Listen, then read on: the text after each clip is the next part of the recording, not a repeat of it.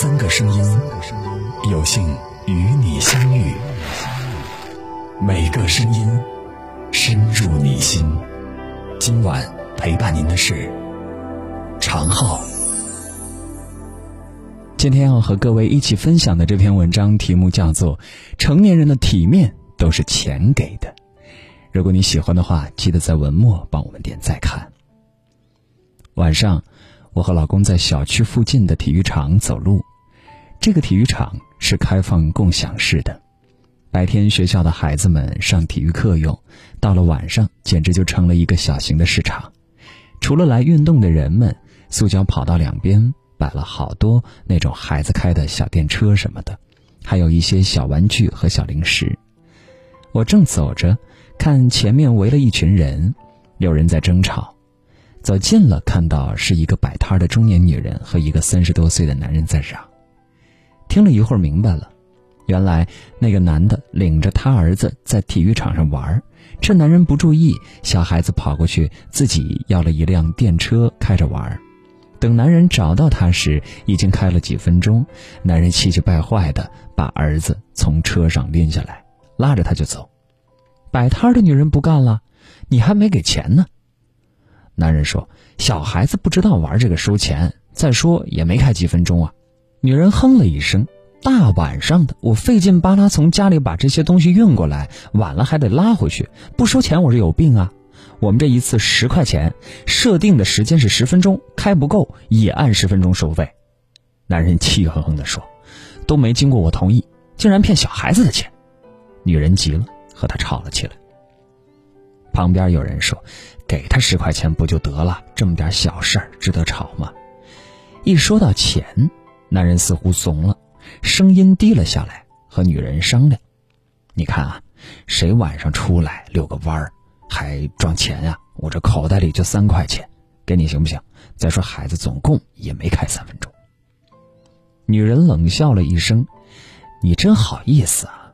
一个大男人十块钱都好意思讨价还价，没带钱说没带钱的不要了，你走吧。男人赶紧拉着儿子走了。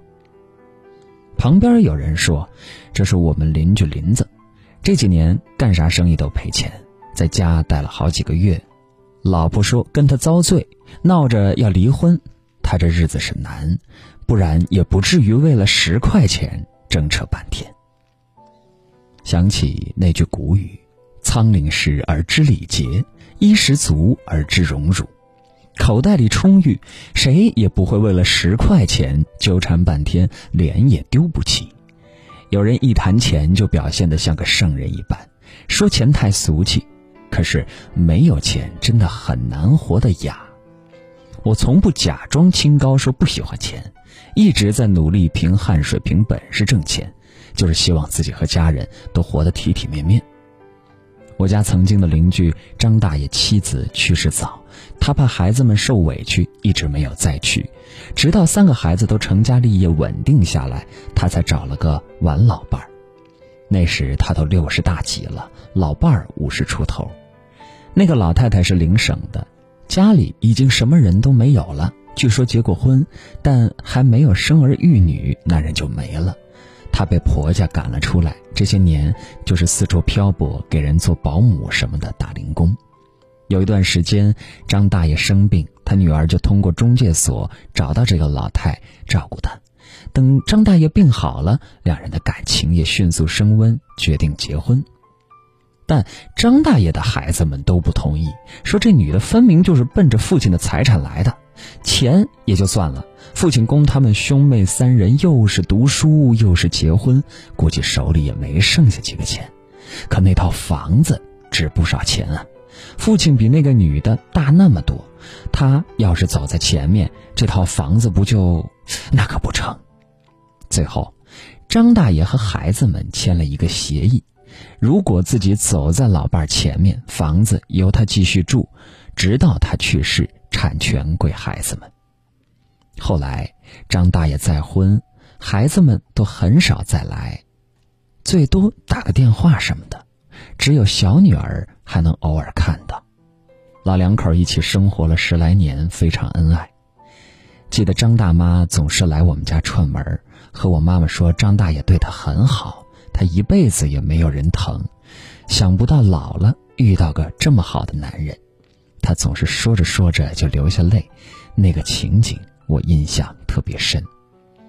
那年张大爷得了癌症，住院后把孩子们都叫来了，说自己半辈子拉扯他们三个，也没有攒下什么钱，病就不治了。希望自己离开后，他们信守承诺，让老太太在他的房子里安享晚年。